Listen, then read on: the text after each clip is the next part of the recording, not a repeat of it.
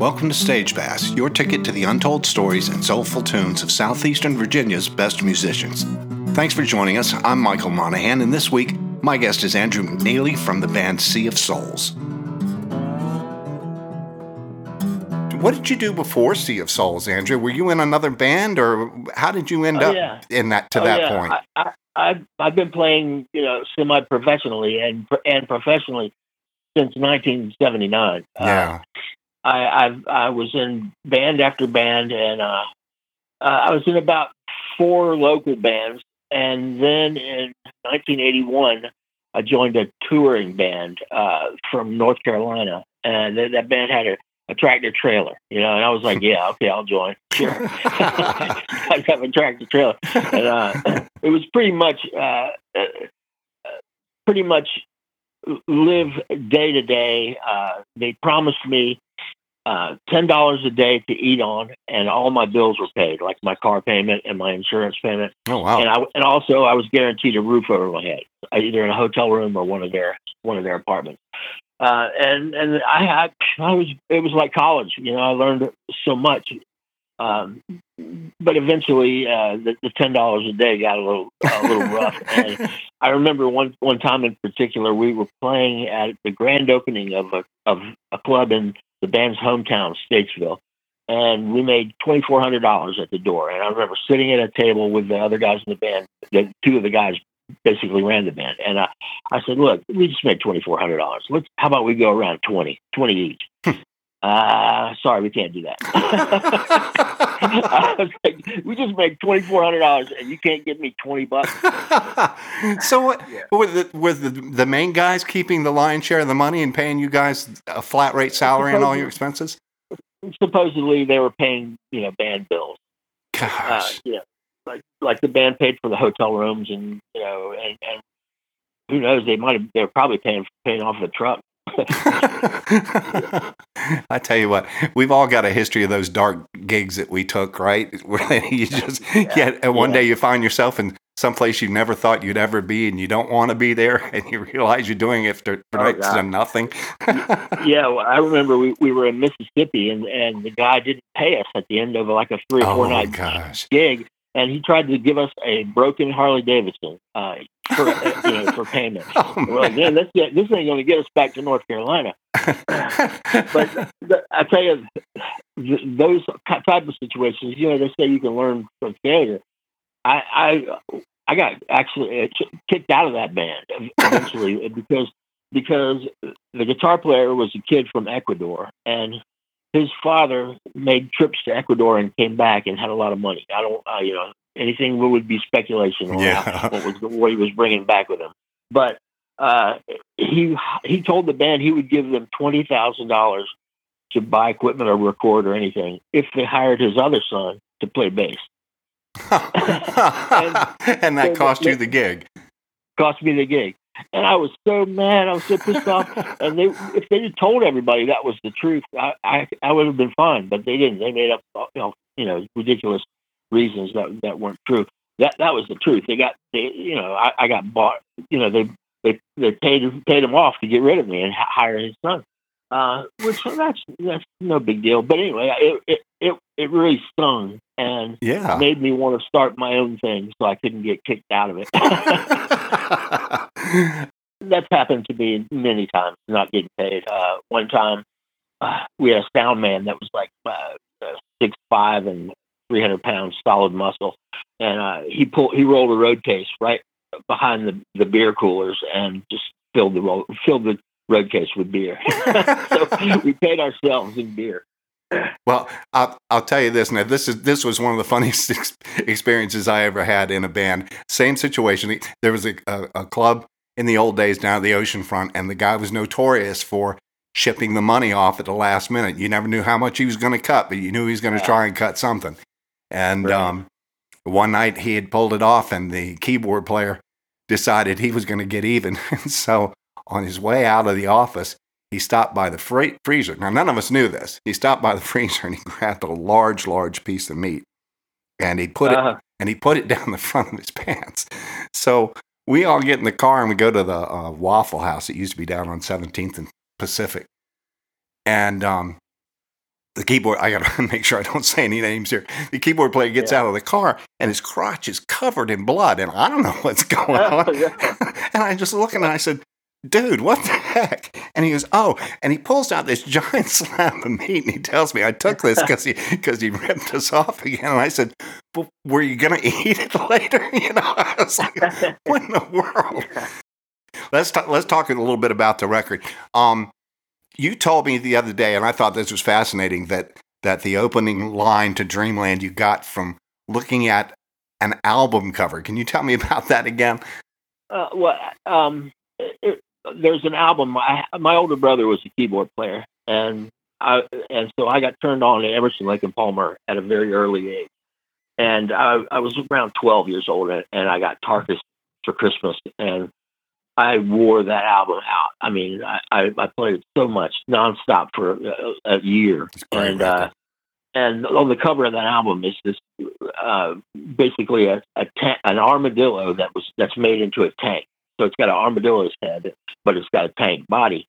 And uh, and I was writing this song, and I was using uh, basically you know imagery, uh, dream you know dream sequences. And so the first line is get in your plasticized armadillo tank and uh, uh, saddle saddle the ostriches and gather the ranks. That's that's such a unique way to come up with inspiration for lyrics. I'd never heard of anybody doing that. I love it. I like uh, I, tipping my tipping my hat to people that have influenced me. I, I think, it, and and, and uh, it's kind of hidden. You know, it's not overtly uh, placed, but uh, yeah, it's fun. I, you were one of the guys I really wanted to involve in this podcast because, uh, well, for one thing, we've known each other for a long time, and and you just Right. you know top of mind. I, I know what kind of music you do and what the quality is. Um, and it, we stumbled a bit at first because I needed you to do something acoustic, and you were- that meant a lot of effort on your part to line that up. And then, as luck would have it, Brenda Barkley, who was who is tied in with me doing what I'm doing for WHRV, um, she saw, or I think I told her that I was going to try and line up an interview with you. And so before we could do anything, she called you up and said, Do you want to be on Coast Live? And so what it led to was actually a pretty pristine acoustic version of the song for me to use on here. So, Yeah, that's that was very very uh, fortunate. yeah, it was. It, and you guys sounded great. You did two songs on there too. I was kind of surprised you got away with the second one. Yeah, they, told us it was going. It was that we weren't sure how much of the song was going to be played. It was a, like for the a- outro credits.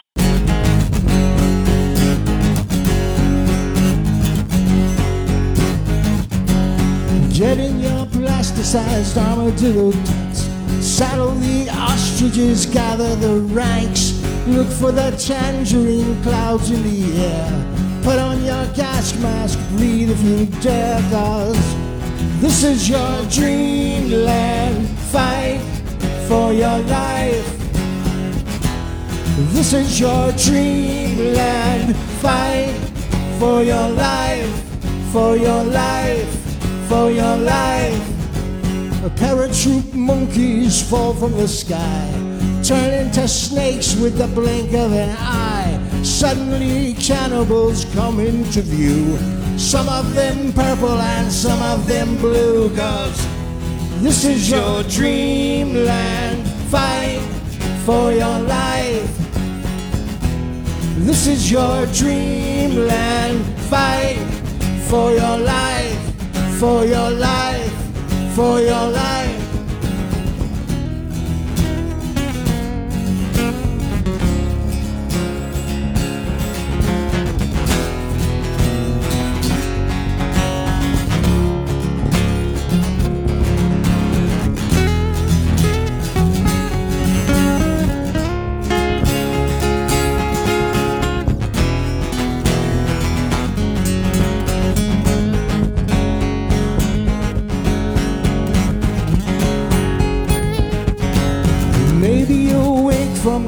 Heat of the knife.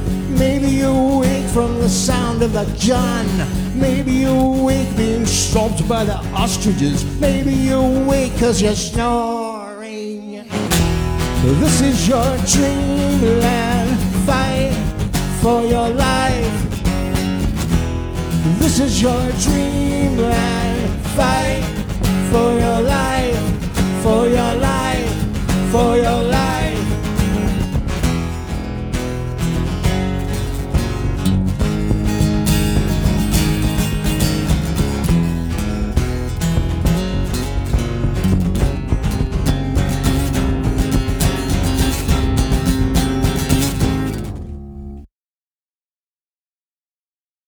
You told me this the other day, and I can't quite remember. Is it seven albums that you guys have recorded? Uh, I think it's, it's six albums and a uh, uh, sort of a, a greatest hits, and uh, it's a compilation of our of one one. It's a two disc set called uh, Anthology, Yeah. and one of the one of the discs is uh, sort of a greatest hits off our studio CDs, and the other disc is stuff that we recorded before we ever made a CD. The new CD. Uh, what? Now, where did you guys go to record that? Did you do that locally? Yeah, we did. We, there's a guy named uh, Chris Kendrick who um, has a studio called Whiskey Bear Studios, and um, and he's got a great ear, and he knows uh, Pro Tools, you know, like like the back of his hand, and uh, we were very happy to record there. We we we think it came out sounding sonically as good or better than our other studio album. Yeah, it it, it really does. I, in fact, uh, I don't remember how I stumbled across it. I know it was in Spotify, um, and I hadn't talked to you in a while, and I saw that, and I was like, "Oh my gosh, they put out a new CD!" And the minute I started playing it, I was like, "This sounds great," and the the, the production on it is I- awesome. Speaking, thank you. Speaking of Spotify, it's got this thing called Spotify for Artists, and they give you so many analytics on who is listening to your your music. hmm And it tells you where where they are listening to your music. And so we got one guy that loves us in Prague. that's that's so funny because they do the same thing for podcasters. They have Spotify for podcasters. We can go in and see your analytics. Right. And I was shocked to find out we have a listener in Hong Kong. yeah, yeah, there you go. It's kind of cool. Yeah, it's, it's really it's really cool. Uh, uh, sadly, we are like eighty five percent um, male, and more guys listen to us than girls, which, which uh, that's troubling. But I think that, something about do you think that's the nature of the genre? I think so. Yeah, Yeah. yeah. Because I mean that that makes sense. I mean, I, I remember as a kid, um, no girl that I dated ever liked the Black Sabbath that I played. Yeah, right, right. And Right, you, yeah, I, I, I, went, I remember going to Yes concerts and and thinking to myself, this is where I need to find a girlfriend because if she likes Yes, she's a rare bird. Isn't that the truth? yeah, it's a, it's it's funny. I I- think that's why why I ended up doing acoustic music because I I noticed that all the guys like the really hard rocking bands and all the girls love the solo dudes. Yeah. Oh, you know what I wanted to tell you too? I just saw this today that um, Spotify has opened up um, a merch um, hub for bands. So Yeah, I've seen that. I saw the, like T-shirts and, and uh. Yeah. I, I'm- I might I might go into that uh, because we have sold our our, our logo. I, I, something I came up with, which involves a cross and the and the SOS letters. Yeah. uh, and it, it's it's gone around the world. man. Yeah. I mean, I, I've uh, I've I've seen guys, you know, in magazines wearing our shirt, and uh, you know, other other rock musicians, and uh, yeah, that the, the the logo has been very good to us. Yeah, yeah, it's a it's a it's a great logo, and that, I saw that and I thought of you right away because I thought, man, and that's just right up Andrew's alley. He could definitely sell some. Yeah, merch. that's it. Really is important to to uh, get good merchandise, especially now when you don't make any money off your record. right, right. Well, you know, I mean, gosh, i- i- and of course, everybody knows Grateful Dead kind of made the template for for handling their own merchandise, and Dave Matthews did the same thing. I mean, he was Yeah, when he first started out. I mean, he got a hold of his his rights to all of the merchandise and. That floated him through a, a lot of lean times, I'm sure. yeah, it's it's definitely been uh, been very helpful.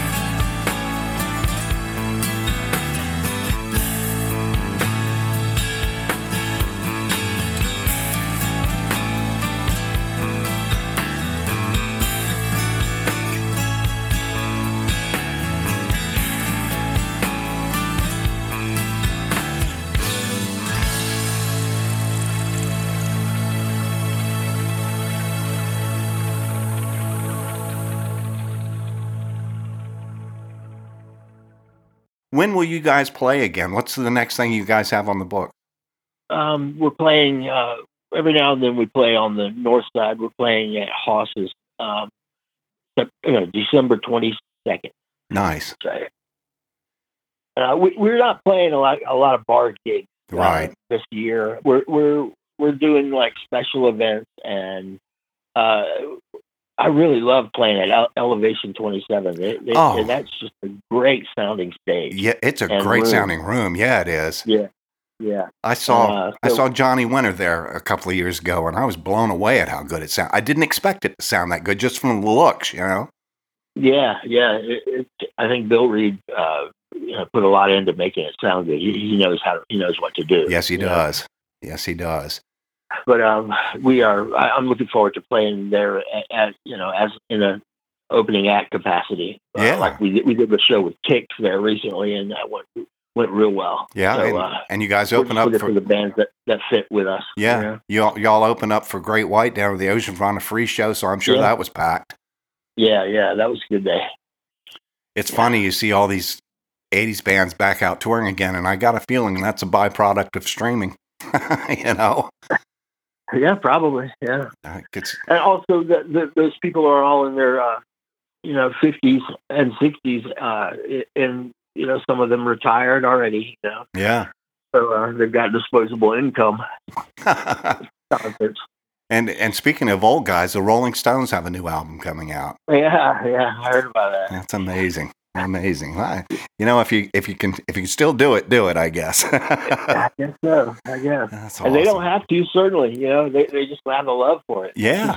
Yeah, really cool yeah. and they've got they must have just really good doctors Especially Keith, right? yeah yeah his doctor needs to win a nobel prize Uh, I saw a picture. Um, I saw a picture one day. It was Keith Richards and his two daughters, and it said, "This is Keith and his two daughters. When they die, Keith will get everything they own." oh goodness! I want to thank Andrew McNeely from Sea of Souls for taking the time to do this interview with me this week. Um, it was a real pleasure. Tremendous band. If you get a chance to see them, they are not an acoustic act, but they are one of the finest bands we have in Tidewater.